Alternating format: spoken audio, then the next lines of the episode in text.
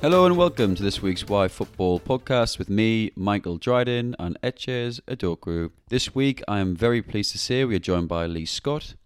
Lee is an experienced football scout and opposition analyst and is lead analyst at Total Football Analysis. Today, Lee will be talking to us all about his latest book on Liverpool, King Klopp, Rebuilding the Liverpool Dynasty, which is out now on Amazon, Waterstones, W H Smith, and all good retailers. He has also authored Mastering the Premier League, the tactical concepts behind Pep Guardiola's Manchester City. And he's also currently writing a book all about Marcelo Bielsa, due to be released early next year. So hello, Lee. Thank you for coming on the podcast today. How are you? I'm good, thank you. Thanks very much for having me on. I really appreciate it. No, absolutely. It's a pleasure. Eches, how are you?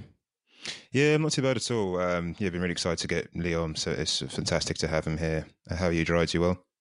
Yes, I'm very good, very good. Very excited for the Premier League start today, starting with, with Arsenal, your team. So very interesting, but I'm sure they'll be okay. I'm sure they'll do quite well. Yeah, filled with quite a lot of optimism. Um, you know, we've made a few signings. Um, I, I really am a big fan of Arteta. So hopefully, you know, we are against Fulham. Hopefully we uh, get get the three points. Otherwise, I'm in a really bad mood for the rest of today. Obviously, Lee, you've, you've released this, this book, which we actually bought a copy of ourselves, which are getting through.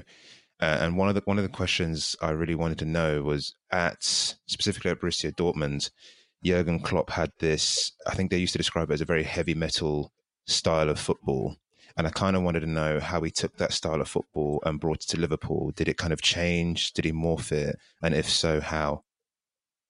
Yeah, I think the, the heavy metal style of football is, is directly referring to the, the gegenpressing style. And when, when Jurgen Klopp first signed for Liverpool, you couldn't go anywhere or read any article or read any blog post or tweet that didn't reference the fact that gegenpressing was coming to the Premier League. Yeah.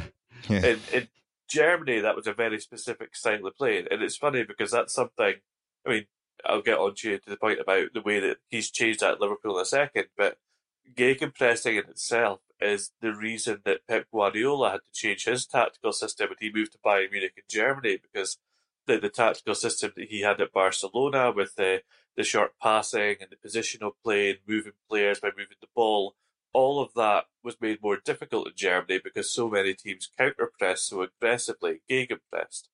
And, and Jurgen Klopp's Dortmund were a, a perfect example of that. They were so aggressive. Whenever they got the ball, everything was vertical. When they didn't have the ball, everything was vertical because they pressed. Um, when he first came to the Premier League, I think that in the first season, we saw elements of that through Liverpool's press. Gradually over the years, though, and then culminating in last season, we saw a change from Jurgen Klopp and Liverpool and his game model at its very core. So no longer, they still press. I mean, make no bones about it, Liverpool are still one of the highest pressing teams in the Premier League. They still counter-press the immediate transition, which means when they lose the ball close to the opposition goal, you will see the likes of Firmino, Salah, Mane all look to press mm. immediately. But then after that, the press becomes almost less aggressive. They drop into a more medium defensive block, if you like, and then get, get organised defensively. And that's just a a nod towards Jurgen Klopp decided that he wanted Liverpool to play less in transition. I mean, transition is, is essentially chaos in football. The the transition from defence to attack, everything is chaos. Everyone's after the ball. You're trying to press to, to prevent the, the opposition from playing through you. The transition from defence to attack is the same thing but the other way around. So you're trying to play through the opposition, so everything's quick, everything's fast. But this last season, we saw Jurgen Klopp transition to a style that was more about control. So he wanted to dominate games a little bit more. He knew that teams would sit back and defend in deeper blocks because of the attack and threat of Liverpool. And he found a way to adjust his system just enough so that they still had enough of that chaos around them, but they also had more control of the game. I think that's the biggest change that we've seen in this Liverpool side from the Borussia Dortmund side. But certainly, Borussia Dortmund heavy metal football is one of the best ways to describe that Borussia Dortmund team, because they were fantastic to watch, but, but everything was almost out of control. And that's the way he wanted it. Yeah, you make a really good point about um, the, the control elements of Liverpool. I remember watching Liverpool versus Sheffield United. Uh, this not the one with the Wijnaldum deflected goal, the think it was the home victory for Liverpool, where they broke the number of passes in the Premier League, one Premier League game that season, which I found quite interesting because I wouldn't have originally ever associated that level of control and possession for a Klopp team when I used to watch Dortmund uh, and also the early Liverpool. Uh, so it's interesting how you, how you noted that level of control that you, you touched on before. Um, so, so the next question I kind of had was, so we're saying how he's adapted it to the Premier League and, you know, how Liverpool have changed over over time. In the last year or so, a year and a half, or even going into this season, how do you think they'll actually change even more? Or do you think they're set now? I think that at the moment, going into this game today, we're recording on Saturday morning, so Liverpool play Leeds in the, the tea time kickoff, if you like. Yeah. Um, mm. I think that a lot of this, the last five or six weeks of Liverpool, has been centred around the speculation that they're going to sign Thiago.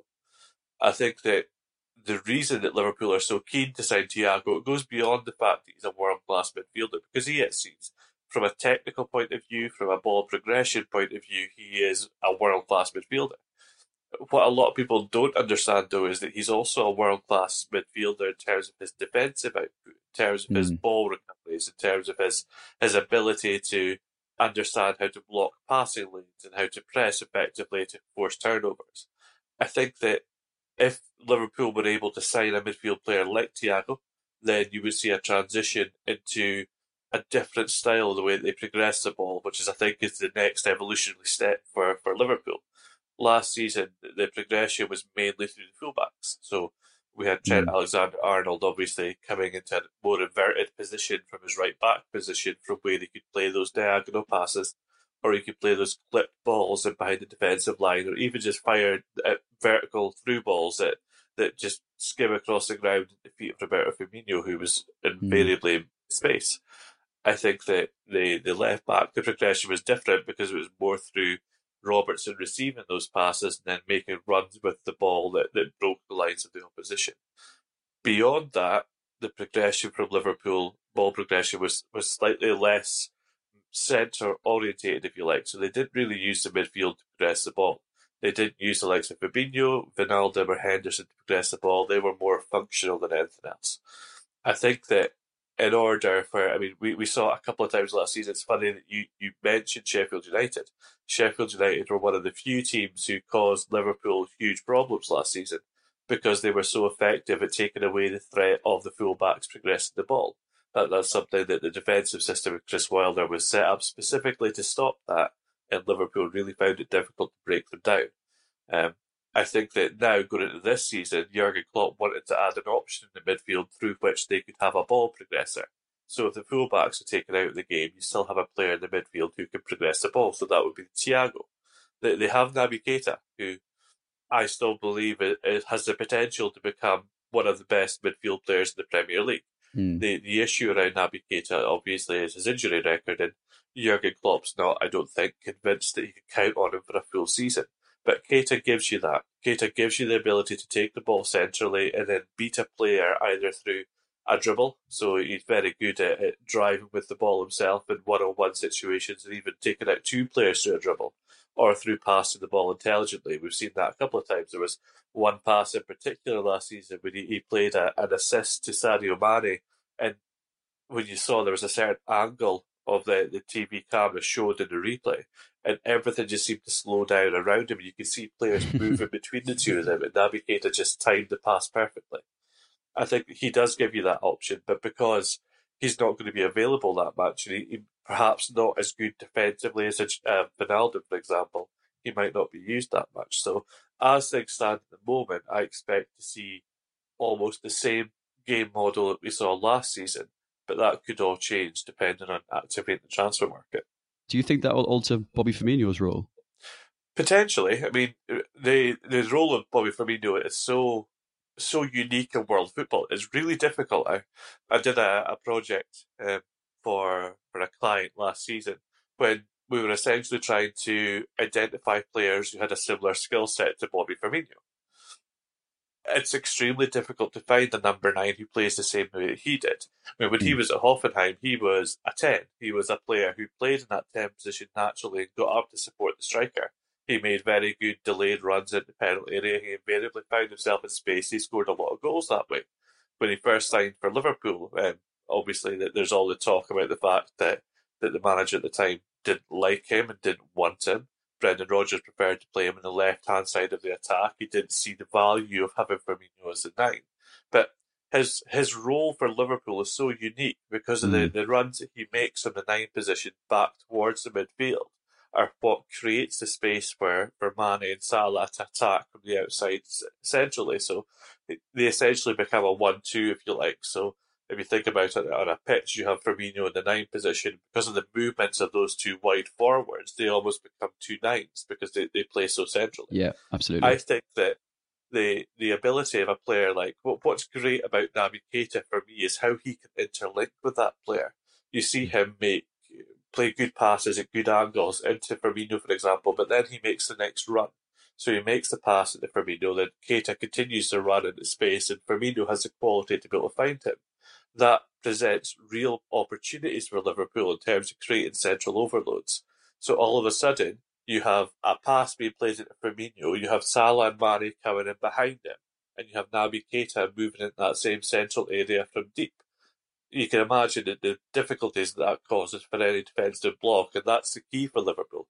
Mm. They still need, even against these teams that sit deep in defensive blocks, they still need to find those pockets of space that Firmino and Keita and, and Mane and Salah can occupy, because that's how they, they build up in the final third, if you like, and from there it all becomes about individual qualities. We we talk about tactical systems and runs and overloads and isolation and all these different tactical terms, but essentially when the ball comes to that zone outside the penalty area, it all becomes about whether you have the individual quality to finally break down the opposition, whether that's the final ball, whether that's beating the last defender, whether that's getting a shot away at a good angle. And that's something that Liverpool have, because obviously they're a world-class team. Mm. So I think that the the ability of a midfield player to progress the ball just adds an extra layer, if you like, to the Liverpool attack, as opposed to fundamentally changing anything they do at the moment. Yeah, absolutely. You, we, we touched on um, Sheffield United earlier and how they kind of faulted Uh, thwarted the, the the fullbacks of Liverpool, the wingbacks. We also kind of saw that with Napoli in the Champions League. So my next question would be, how? Well, it's, it's going to be how do you stop this Liverpool side? But is there a Premier League side who are really well equipped, or in the last say, season or so, have uh, stopped Liverpool very effectively? I think the I mean, the the obvious one is is obviously Sheffield United, who we've already talked about. But to move on from that a little bit, you, you referenced Napoli. Their performance in the Champions League, mm. particularly the first Champions League group stage match last season, when Napoli played almost a four two four system. Um, mm. They they realised that if you take the fullbacks away in terms of ball progression from Liverpool, so they, they had their two wide midfielders, if you like, almost man-mark the, the Liverpool fullbacks out of possession. So Trent Alexander-Arnold and Andy Robertson couldn't get clean ball progression because they, they were so well marked. The default for Liverpool beyond that, because we've already talked about the fact that the midfield is so functional, is to use Virgil van Dijk and either Joe Gomez or Joel Matip to progress the ball from the centre-back position. But Napoli pressed their forwards up so that they were man-marking those players.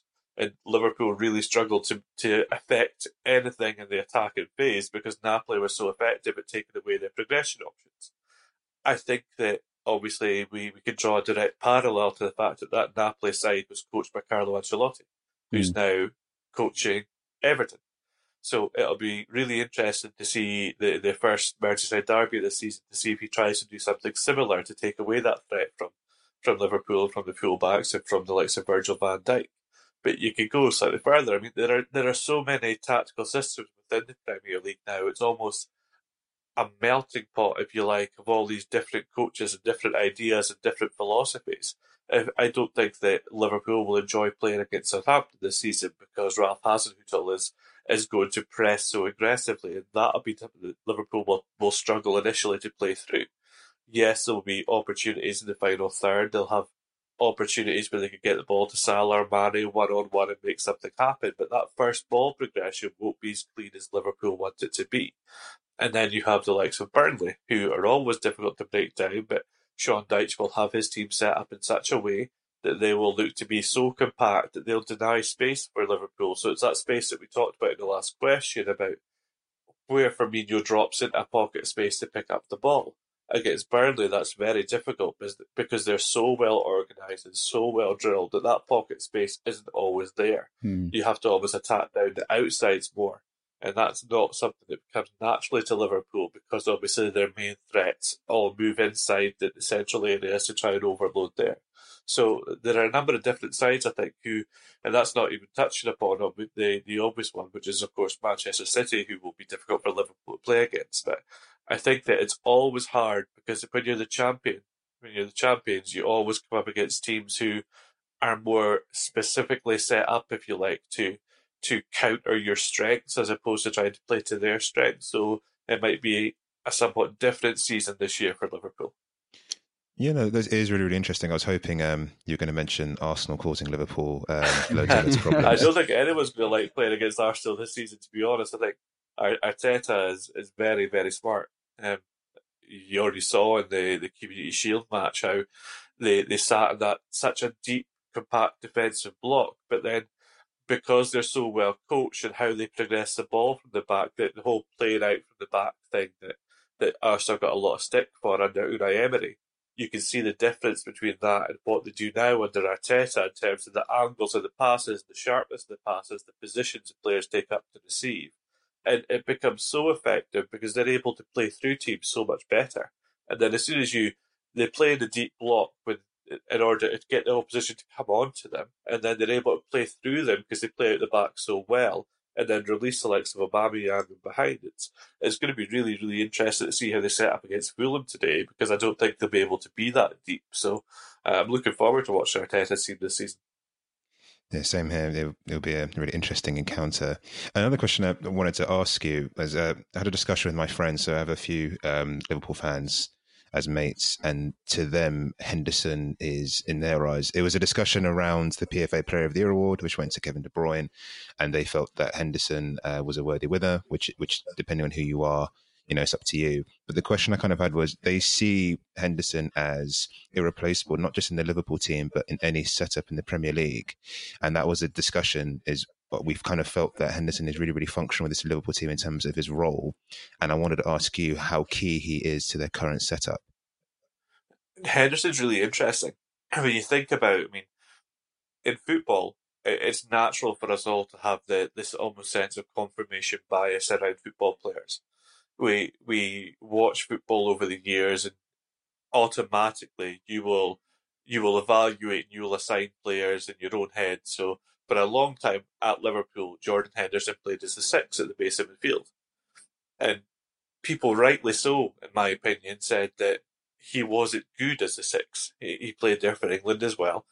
He doesn't progress the ball well through his passing, which is what a six should be able to do. So there was a lot of talk at the time about how he was always safe with the ball, always sideways, always backwards, never never looking to move the ball towards the opposition goal, which should be the overall aim of any team's tactical structure, to get the ball towards the opposition goal to try and score a goal.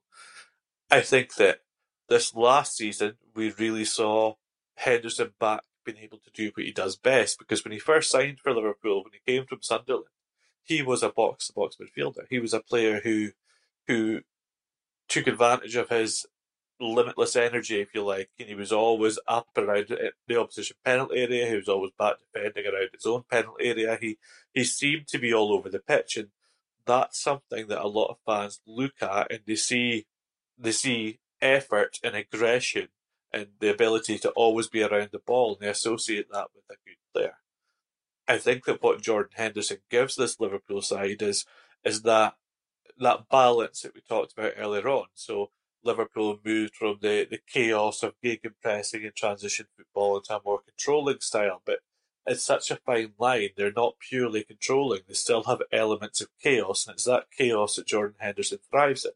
So he really, really thrives in, in transition. If you think about when the opposition lose the ball, I, I talked earlier on about the fact that they still counter-press the first instance, and Jordan Henderson is often the midfield player who goes and does that because he can't help himself. He just loves pressing the ball. So he, he'll go up, he'll press the ball, and try and win the ball back. If the ball gets played over the top, Jordan Henderson has the energy to move back. But he's also very, very selfless for his team. When we also talked earlier on about the fact that the role of Trent Alexander-Arnold has changed this last season. He was now coming inside more, and from there he could affect the game with his passing ability. In order for Trent Alexander-Arnold to move, make that movement from right back into the, the half space and the inverted right back position, there had to be space made. And that means that Jordan Henderson almost sacrifices himself and moves from that position that he, that's the same position that he would be in where Trent moves into. Jordan Henderson has been the player who then flips outside to the right wing, if you like, and he provides the width for Liverpool. And it's all about the his role for Liverpool almost makes everything else that they do from a possession point of view work, because he's willing to take the hit and move into areas that he wouldn't normally. I think that's what a lot of Liverpool fans this last season have really seen. It's something that stood out to me while I was researching the book, that he was incredibly important without perhaps ever showing up when you look at the data. I spend a lot of time in my day job looking at data around football, um, and it's very difficult to quantify exactly what Jordan Henderson does through a data lens. But if you watch the game and you watch his contributions, you can see just how important he is. I would still argue that Liverpool fans perhaps overstate his importance, especially in a, a wider Premier League context. I, I don't think there are many people who would, for example, swap him in any starting eleven for Kevin De Bruyne. I, I think that if you did, you're perhaps viewing the game slightly wrong. In my, just, in my just a bit. um, but, but you can absolutely see how a midfield that had Kevin De Bruyne and Jordan Henderson in it would be very, very successful. I think it's more not about directly swapping the one player for the other, but how they could work, because they, they have completely different player profiles. Kevin De Bruyne is obviously a progressive passer, whereas Jordan Henderson is the, the anarchist in the midfield, if you like. Maybe that's a good way to describe him. He's an absolute anarchist. Tactical restrictions don't really work for Jordan Henderson, and we saw that when he played as a six, he wasn't himself. But when he's given freedom to move around the pitch and do what he does best in an anarchic style, suddenly you see him become the player that he is. And as the Liverpool captain, there's no doubt that he's a, a key, key player in this Liverpool side. Well, what, what's interesting, when he was at Sunderland, he, he actually came through as a right midfield player, as a very young, a very, very young, slender man. Um, then he was moved centrally um, alongside Boris Zenden. And then when he eventually went to Liverpool from Sunderland, I think it was just shy of twenty million, there was a lot of people shaking their heads yeah. at Sunderland. I'm a, I'm a Sunderland fan, and probably across the country. I think it was Dalgliesh signed him. Um, and there's a lot of question marks. And you do wonder where he'd be today in the absence of Klopp. Because um, as you rightly say, his, his role has now become very specific to watching the transition phases. I think he nearly left. I think he nearly left Liverpool prior to Klopp coming in. There was a lot of talk. I can't remember. Was it Fulham that nearly signed him? Um, He was certainly going to be allowed to go, and I believe that he was going to be allowed to leave for around the twenty million mm. mark. So obviously Liverpool were at that point happy to cut their losses, if you like. Then all of a sudden he becomes the player that he always showed the ability to be. I mean, I remember him playing for Sunderland. Uh, I remember his performances that season before he signed mm. for Liverpool. He was fantastic. You, you could see why top clubs were looking at him, because yes, he's got the homegrown aspect. Clubs want to sign young English talent because it benefits them in the, ro- the long run. So that always gives you a boost in terms of how clubs view you, if you like, in the Premier League. But he just seemed to have something different that a lot of midfielders had. There was a lot of equations at the time to, to Frank Lampard, because he had that ability to arrive in the penalty. Mm. And that's something that, that teams crave. It's, it's really interesting to see how it's almost a sliding doors moment, isn't it? If, if Jürgen Klopp doesn't come in when he comes in, then where is Jordan Henderson now? Is he at Liverpool? Probably not. Yeah, and I think coaches relish a raw talent, and he was very much a raw talent when he was at Sunderland. He had yeah. the energy, as you said, he had the fight, and he did have the technical ability, but he very much was a product to then take and mould in the shape of your team, and that's what Klopp seemingly has done. Um, and I, I mean, I'm just hoping that he retires in three, four years' time and comes over, comes back to manage Sunderland.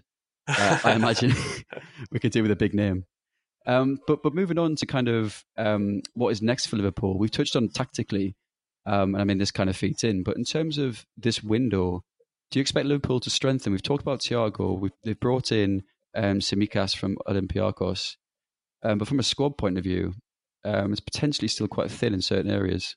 I think so. I think that, I mean, obviously the, the signing of Tsimikas was very, very important because they needed somebody to cover for Andy Robertson left back.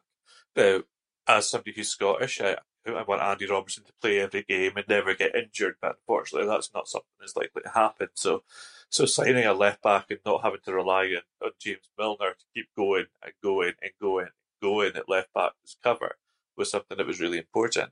I think beyond that, that there's an argument to be made for the fact that they're still light. Centre of midfield is one, but mm. Curtis Jones has shown huge promise.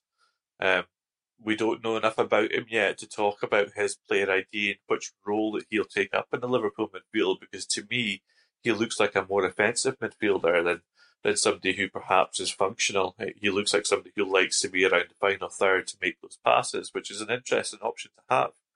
You, you talk about cover for the wide forwards, because obviously Shaqiri's never really impressed. Origi is still perhaps living on those goals that, that led Liverpool towards the Champions League a little bit. His, Liverpool fans won't like that potentially, but his performances last season, I think, were, were relatively poor. Whenever he was given a chance, he, he never seemed to do well. There's talk now about Rhian Brewster perhaps going out and leaving Liverpool, mm-hmm. even on a permanent transfer with a buyback clause. I've heard talk about that because he's a pure finisher type, if you like. He's a Robbie Fowler in the, the Liverpool attack, and that doesn't necessarily fit the way they play. I mean, we talk about squad building and we talk about how you create a squad to, to play a specific tactical style. It's very, very difficult to replicate what Liverpool do if you take Roberto Firmino out of the nine position. We saw that last season. Early in the season, when Firmino wasn't available, Sadio Mane played as the nine. But immediately you're changing the makeup of that team, because where Firmino likes to come deep to link play, Mane likes to make runs in behind. So you don't have the same progression abilities, and you have a striker who's looking to make completely different runs, and it, it changes the dynamic of the whole team. I think that you take something away from Sadio Mane when you have him starting his runs from a more advanced position as opposed to starting his runs deeper when he's able to time it to break through the defensive line to get behind onto the ball that's played behind the defensive line. I think it becomes difficult for Liverpool at the moment to recruit that nine position, and that's something I think they are still looking at. Um, I always thought that Sebastian Haller, who signed for West Ham last season, was mm. possibly one of the closest things I've seen to Firmino. He didn't quite come off at West Ham, but I think that's more of a, a fact that nobody comes off at West Ham, so it, it, can, be a, it can be a difficult one. Um, I think that in terms of what they're going to try and do, I think that there will be time for the likes of Harvey Elliott to play as one of the, the wide strikers at times.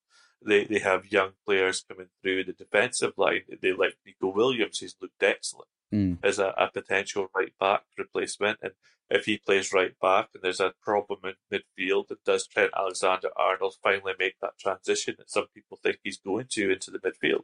And again, that changes the dynamic. So I think that Liverpool are one of the smartest clubs in, in world football at the moment in terms of their squad building and their recruitment. They've already shown this window that they're not going to be pulled into financial battles, if you like, in terms of chasing targets. When when the price went up on Timo Werner, and the fact that they, they couldn't guarantee Timo Werner that he would start ahead of that front three, they pulled out, despite their fans' consternation. There's been talk that they, they obviously went in for Jamal Lewis, uh, the Norwich player who's just signed for, for Newcastle United, mm. the left-back. He would have been a fantastic addition for Liverpool, but because the price wasn't right, they pulled out and signed Tsimikas instead. They obviously have a system through which they place valuations on players, and they're not willing to go above the upper limit of that valuation. And I understand how the, the, the fans and onlookers are, are unhappy about this, because there's so much furore around the transfer window and about teams having to, it's almost an arms race. You have to go out and spend and, and sign the next player, the next player, the next player. Sometimes, especially with football as it is just now, in this, this post-COVID, it's not really post-COVID because COVID is still very much a factor, but this COVID landscape is different. It's harder. It's not... Liverpool can't, don't want to just go out and spend, because the whole thing that F S G had when they took over Liverpool is that they wanted it to become this self-sustaining organism. And it is that their wage bill is extremely high, but that's paid for through prize money and through place in, in the Champions League and the, the league table, everything else. And money is there for transfers, but it has to be the right deal, which is why I think that there's still noise about Thiago. I think Thiago makes sense. Thiago is the one, despite the fact that he's maybe slightly older than a, a Liverpool signing would potentially be otherwise, he's the one who might come in. Otherwise, I think that they'll go for the same squad and just try to use youth players, if you like, to fill any gaps. Yeah, it's interesting that you touched on um, Timo Werner. Um, uh, he, he's one of the players, what you know, is linked heavily, and I know he's he's since moved to Chelsea. How do you think he would have fitted into Klopp's system? Almost perfectly. Um, mm. I think that he's obviously a completely different profile. We just spent time talking about the profile, how difficult it is to, to find the next Roberto Firmino. I think that Timo Werner, when Timo Werner first came through at Stuttgart, he was a left winger, mm. a very, very good and promising left winger before he left, moved to Leipzig, and because they play more of a four four two, if you like, not very loose four four two, but a four four two. Um, he became a, a striker almost by default because of his ability to make those runs out the left-hand side, almost in the same way that Thierry Henry used, Thierry Henry sorry, used to do, to, to move out, to pick up the ball on the left and then cut inside. I think that I think Timo Werner would have been an option as any of the two wide forwards because of their specific role for Liverpool, and that they, they start outside and come inside. He would have done that very well as opposed to being the nine specifically. Um, I think he'll do very, very well at Chelsea. I don't know exactly how they're going to play this season, whether they're going to try and fit Abraham and, and Werner together, because Werner can obviously play as one of a two. He did this whole time at Leipzig. Mm. Um, he's in my fantasy football team, so obviously I Same. think he's going to do quite well. so um, I think he would have been excellent under Klopp, because he, he's coming from a team, when you, you talk about heavy metal football and gegenpressing and pressing aggressive football, he's coming from a team at, at R B Leipzig who's part of that Red Bull group, and their entire playing philosophy is built around that, that gegenpressing heavy metal football. That's why I think you're seeing Liverpool go to these clubs to recruit from. That they obviously took Naby Keita, who started at, he initially European football, he played for a French second division team called Istres, and then he moved to R B Salzburg. Then he used the pathway to move to R B Leipzig, and he lit up the Bundesliga, and Liverpool went and got him. This last year in January, they went and got Takumi Minamino, who I think could well be a fantastic signing for them this season. I think we're really going to see the next evolution from Minamino, and everybody was impressed with what they'd seen from Minamino in the Champions League group stages.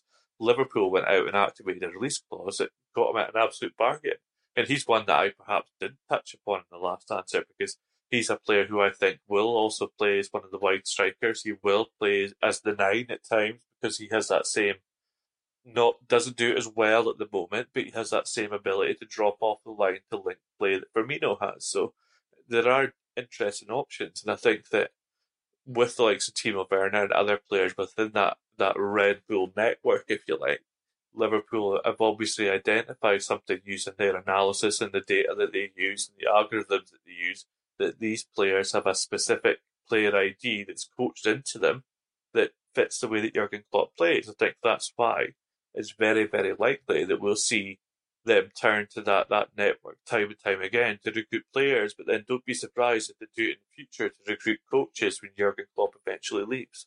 Yeah, it's interesting. Yeah, you mentioned Timo Werner um, in your fantasy, because I took him out this morning, and uh, I think I'm going to miss the deadline, so I'll be, I'll be quite um, stressed uh, about about that one. but but um, it's interesting that you mentioned how, how well he would have fitted in, and um, Liverpool's other options in general. I think it's uh, really interesting about the arms race that you mentioned. You know, Liverpool are champions, and uh, it's one of those things that when you're champions, you worry when everyone else strengthens around you that you yeah. must sign, yeah. you must you must improve, you must get rid of this guy uh, because he's not um, performing or whatever, et cetera. And the follow-up question I had is, do you think Liverpool will still, you mentioned the options of Minamino, do you think they'll still look for someone wide as well? Or is that dependent on, you know, Shaqiri, as you mentioned, who's disappointing before, and you mentioned the young players that are coming through? I think in terms of wide options, they, they're probably okay as things stand at the moment in terms of their recruitment for the first team just now. I think that, as we said, Minamino will play there, Shaqiri can play there, Origi. Already said I did, wasn't impressed by him last season, but he will play from the left side occasionally. And Harvey Elliott is the great hope. He's a player who I think there were reports after his first training session with the first team that, that players were going up to the coaching staff and asking who the hell this kid was who who disappeared. And it wasn't his technical ability. I think that if you're a sixteen-year-old, seventeen-year-old, and you reach the point where you're allowed to train with a first the first team of a Premier League team, your technical ability will be on point. What they were really impressed with with Harvey Elliott was his physicality. He, he's very slight, he's not very tall, but he, he wasn't being pushed off the ball easily. And he wasn't somebody who they found it easy to hold off when they were in possession because he, he understood how to press and how to engage and how to how to use his body, if you like, to get around the ball. And that's something that, that really came out in initial reports about Harvey Elliott. The coaching staff and the players love him. I think that we'll see him get more exposure at first team football. I think that the, the wide forward positions are more something that Liverpool need to start looking at in terms of succession planning, because now we're getting to the point where I think that if COVID wasn't a factor, we would have spent the entire pre-season hearing reports about Real Madrid and Barcelona in talks to try to sign Salah and Mane. Those are the two players that I think that the Spanish giants, if you like, because every year they try to poach the next big thing, apart from this year, because of the financial situation the Spanish clubs are in. I think that we would have spent the whole season hearing about how they're trying to sign these players, and players invariably become unsettled because there's talks ongoing, negotiations. I think Liverpool are at a point now where they have to be succession planning. So they have to be planning for the invariable moment when, when that those players do leave, whether that's through natural regression, which takes them below the level at which they, they need their first choice players in that position to perform, or whether that's through them moving on to another club, because it will happen in football. Eventually, they will either regress, retire, or move. And Liverpool are already, I believe, that, as we've already said, they're one of the smartest clubs in terms of recruitment and squad building in world football. Make no doubts about it, they're already planning for that to happen. And that's something that, that happens more in the background, if you like, whereas they're not recruiting immediately for the first team just now, but instead they're building their shortlists and their reports, and they're, they're doing their due diligence to make sure that they have options to come in. So they will know about players out there that they like for those positions. They just won't be looking to pull the trigger yet. Hmm. And I mean, Edwards has been um, famed for the, the work he's done um, around the analytics and bringing in a lot of these players. Um, you touched on players up. I think you touched on I think with Firmino, when he came in, it wasn't popular with the manager at the time, but that's obviously down yeah. to the, the due diligence done by people like Edwards and the recruitment team. And we've touched a lot on the youth players here. Um, I also know that Lovren, Lovren left, left in the window to Zenit Saint Petersburg. And they also had quite a few players out on loan. So you had Wilson out on loan, Grujić, Rhian Brewster was out on loan second half of the season. There is quite a pool of these young players, and we've touched on Jones and Elliott There's all, and Williams. There's also Sepp van der Berg. And the if you take away the defenders, or you take away the defensive side of Liverpool and the goalkeeper, the average age going upwards, the midfield and the attack, you know, is creeping up quite a lot. Do you think we're going to start seeing a succession plan? I mean, you touched on touched on it a, a fair bit, but do you think we're going to start seeing these players actually get better, embedded into the team, which is a gamble, or start signing at a lower kind of age bracket? I think it's going to be a mix of both. I think that this season, again, because we're in the COVID situation, I think this season we're likely to see the average age of the squad brought down by, by these players who, who have come back to the club. I mean, I think that some of them will be moved on. I don't believe that Grujić should play for Liverpool. I think that he'll be moved back to the Bundesliga and mm. they'll look to make a profit. But the problem they have is that if the financial situation around European football wasn't as it is now, they would probably be able to drive a price of around thirty million euros for a player like Grujić, which would have been good business considering what they signed him for. And the fact that he, I, I think he's maybe played a handful of times for Liverpool's first team, but he spent the last two seasons on loan at Hertha Berlin. Um, I think that they're perhaps holding him on to him a little bit to see if need drives the price up towards the end of the transfer window, which always tends to happen. You see, mm. if you inquire about a player at the start of the transfer window, you're quoted one price. If the same club, then the club will then say, no, I'm not paying that because that's too high. The same club will then come back and be willing to pay that towards the end of the transfer window because all of a sudden they're feeling the pressure. And the pressure is driven by fandom and by social media and by, by people believing that this club needs to go out and sign a player in this position. So I think that they'll they'll potentially move Grujić on as the, the season comes closer. I think you can see the same with Harry Wilson. He's a player who Jürgen Klopp has talked about. We, we've heard him talk about him and talk about his very specific ability, which is his ability to score from range. I don't think he has the technical ability to play as one of the wide forwards for this Liverpool side apart from that. Um, I think that's where he, he kind of falls down a little mm. bit. It was the same with Ryan Kent, who, who moved on to Rangers and has been fantastic at Rangers and is now linked heavily to Leeds United. So that shows that there is a player there, but these players sometimes need to step away from the super clubs to, to develop a little more somewhere else. And I think that if Harry Wilson, if the price in the market was there for Harry Wilson at the moment, I think he would move. I still think he'll move, but not before the start of the, the, the end of the transfer window, if you like. Um, there are others that, that will come in and be around the squad. Van Berg is one, um, still very raw defensively, but a promising talent. Same as Hoover, the, the Dutch right-back or centre-back that they have, who's very raw, but has talent. He will spend time around the first team. And the same goes with the likes of Elliott and all these different players who, who will come in and take that average age down.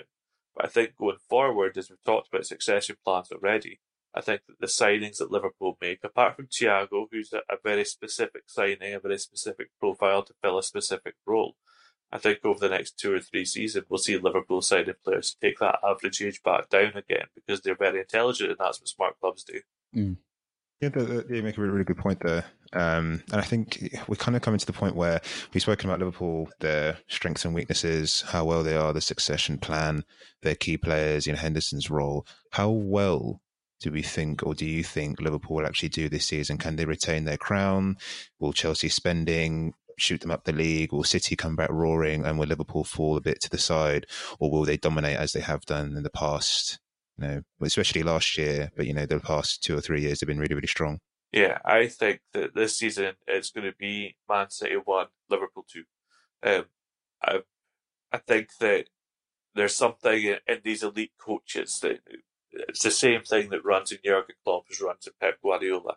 They're not driven by success; they're driven by failure, and it's not failure in the sense that they've failed as coaches, but they hold themselves to such high standards that Pep Guardiola will have came out of last season, obviously. There was a lot of talk last season, and it's true. The underlying statistics, when you look at X G, you look at expected points, you look at X G against, you look at shot numbers, you look at shot locations. Manchester City were the dominant side in the Premier League last season when you view the league through a lens of, of underlying advanced statistics. Of course, that doesn't matter because what matters is what happens in the pitch. And Liverpool were ruthlessly effective, and that's what saw them dominate. The amount of games that they won by one goal when they weren't playing well was ridiculous, and that's why they did so well. I think that Pep Guardiola has gone away over this last couple of months, and make no doubts about it, Manchester United are going to come flying out of the Manchester City, sorry, are going to come flying out of the blocks, and they will be blowing teams away again in a similar way that we saw two seasons ago when they obviously just pipped Liverpool to the title via that Vincent Kompany thirty-five-yard goal that he would never score again in his career, no matter how many times he tried. I think that Liverpool will still be effective. They're, they're still a strong, strong, incredibly strong squad and a strong group of players. And it's not a case of success slowing them down. It's more a case of Manchester City coming back to a point where we'd expect them to be when they underperformed quite a lot last season. I think beyond that top two, it then becomes really interesting in the Premier League because Manchester United finished third last season.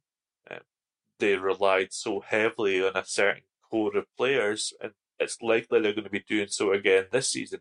If any of those players, if Bruno Fernandes goes down with a long-term injury, Manchester United's chances, if you like, and ability to win games regresses tremendously because he's so important with for them towards the end of the season post-lockdown. Then you have the likes of Arsenal, who I believe are going to come back under Arteta and be extremely effective this season. They, they've recruited extremely well. I really like the signing of players like Willian, Um, who's come in, and from a cultural point of view, when you talk about squad building, he is such a good fit because he's a born winner, he's a competitor, and he's a player who will raise the levels of that Arsenal team to the next stage. And then obviously Chelsea with their spending. Nobody knows how the hell Frank Lampard is going to fit these players into a coherent team. How how do you find a way to play Kai Havertz and Hakim Ziyech in, in the same team? Nobody knows. It's going to be fascinating to see exactly what he does from a, a squad perspective to keep all these players happy, having spent all this money. I believe they'll get top four, but I don't think they'll be challenging for the title this year. Lee, you've, you've, I'm starting to sweat about my fantasy football team now. uh, so yeah, I mean, I completely agree with Chelsea. And I think I've also had this kind of, um, particularly with my fantasy teams, I think that anyone who signs in the, in the last week or so probably won't start if they've not been in pre-season for that team. Yeah. That's been my thinking with Havertz yeah. and not Ziyech, but he's just had some injury troubles um, to keep them out of my team. Um, but yeah, I think my, my next question was going to say, it, will Chelsea pose a threat to that City-Liverpool duopoly? Um, seemingly not there. And I think you're right about Manchester United as well. Could, could we just see another two, pro, another another kind of City-Liverpool dominance this season? I think it could be it could be correct. And we haven't talked about Tottenham Hotspur, yeah. um, interestingly as well, and Mourinho. Uh, I, I don't know if you guys have been watching the All or Nothing documentary on, on Tottenham Hotspur. It's been it's been enlightening. um, I, don't get me wrong. I mean, what what we're saying, I saw somebody talk about it on social media. They were criticising Mourinho for his team talks, which are all about passion and aggression. There's no tactical talks. We're just not being shown the tactical aspects of what he does. You see the screen behind him. They have um, in possession, out of possession analysis on the screen, so that those videos are being shown and talked about. I think that Tottenham are going to really, really struggle this season to to find any any coherent ability to, to attack that top four properly. I think that the it's just such a strange circumstance to have Mourinho with this Tottenham Hotspur team. The way that um, one of my favourite players in European football over the last few seasons has been Tanguy Ndombele, who, when he was at Lyon, he was fantastic. He was the he was the midfielder Liverpool should sign now in order to provide that ball progression in the centre. He's, he's the player who would be that Thiago alternative for Liverpool if he was still at Lyon. But he just seemed to clash with Mourinho, and Mourinho's treatment of him is just it's just bizarre to me from a, a modern perspective. When you talk about how coaches interact with their with their players, it's it just seems to be mm. something that's almost so counterintuitive in the way that you would get your best out of your players, if you like. We obviously saw the same with Mourinho at, at Manchester United. I think that there are there are some other teams that are going to be really interesting to watch this season. Everybody's fascinated to watch Marcelo Bielsa at Leeds. Um, everybody's going to want to know if his specific brand of football can work in the Premier League. I happen to think that it can, and Leeds will be a top half team this season, and they'll build on that going forward. Southampton under Ralph Hasenhüttl are going to be fascinating to watch, because there there's no other coach in the Premier League who is so all-out aggressive in terms of the way he wants his teams to play with and without the ball as Hasenhüttl is. They'll be another club who I'm really looking forward to watching this season. And then you obviously have the likes of Chris Wilder, Sheffield United, who are extremely difficult to beat and who have recruited well and done well in the transfer market and seem to be building a really interesting project. So all in all, I think there's a number of really interesting teams that are going to be on show in the Premier League this coming season. There aren't going to be many easy games, that's for sure. Mm, absolutely. You touched on Bielsa. Um, I believe you've got a, a book coming out uh, just finally. Um, on Bielsa. So do you, do you want to just quickly tell us a little bit about that and um, what your thoughts are on Leeds this season? Yeah, I've got a book coming out. It'll be released um, January or February next year. The release date's not been firmed yet. Um, uh, thirteen Steps to the Premier League is, is basically talking about the tactical structures that Marcelo Bielsa has used at Leeds to, to get his team to play this brand of football that's so enamoured so many people. I think that The, the research that I've done so far into the book, the manuscript's not all written yet, has been enlightening for me, because I didn't realise just how much detail goes into Bielsa's teams. You hear about it all the time, and obviously I'm something I'm someone who makes a living from the tactical side of the game, so it's something that I should know and be interested in. But there are so many different nuances to the way that they play, in terms of just how they they move to receive the ball and to progress the ball through the thirds. It's such a an intricate style of play, if you like, and it's going to be really interesting to see that translated to the Premier League. I think that Leeds have recruited really well this season. They obviously couldn't get Ben White back to play at centre-back, which is a huge loss to them, because he was the, the best central defender for me below the Premier League in, in English football last season. His, his ability to to read the game and to always seem to be in the right position to to negate the opposition attacks, but then his ability to use the ball mm, as well and yeah. progress the ball was really important for Leeds. And they've done well to go out and get Robin Koch instead, from Freiburg, who who is a player with a very similar profile, if perhaps not quite the same ceiling, if you like, in terms of potential and, and ability, if you like, that Ben White has. I think it'll be really interesting to see how Rodrigo, um, now that he's back, obviously, in the Premier League, people might not remember, but he had a loan spell at Bolton Wanderers years ago. Um, he's back in the Premier League now, and it'll be interesting to see how he fits into the system. Will he be that that goal scorer that they've lacked? Because Patrick Bamford's his his X G, his expected goals, is extremely high, but his actual goal output is low because at times his finishing just isn't quite there. Will Rodrigo give you that, or will he play more from a wide position? Mm. There's a lot of questions at the moment, so I think that it's going to be something that a lot of people are watching for over the first few weeks of the Premier League season to see just how Leeds settle down and what they look like when they settle down. Mm, absolutely. Yeah, it's, it's funny you mentioned uh, the the Bamford thing, because on Twitter, literally this morning, I have a diehard Leeds fan as, as a mate, and he sent a picture which was Patrick Bamford had missed thirty-five of forty-four big chances last season. Yeah, but ended yeah. with sixteen league goals, I think, which yep. I was really scratching my head at. It was literally the first tweet I read this morning, and it was a bit like a bit of a head scratcher. So yeah, no, it, it would definitely be interesting to see how uh, Rodrigo settles in. No, definitely. I think that, I mean, you talk about Bamford, and there's this, this thing doing the rounds on social media called Bamford Island, where some people are supporting Bamford no matter what, because Bamford is going to come good at the Premier League level. And the fact that he has missed so many big chances, that, that directly correlates to his X G being high, um, and his goal output being low. And, and the variance of that is when you start to, if you're evaluating players, you look for these variances in X G.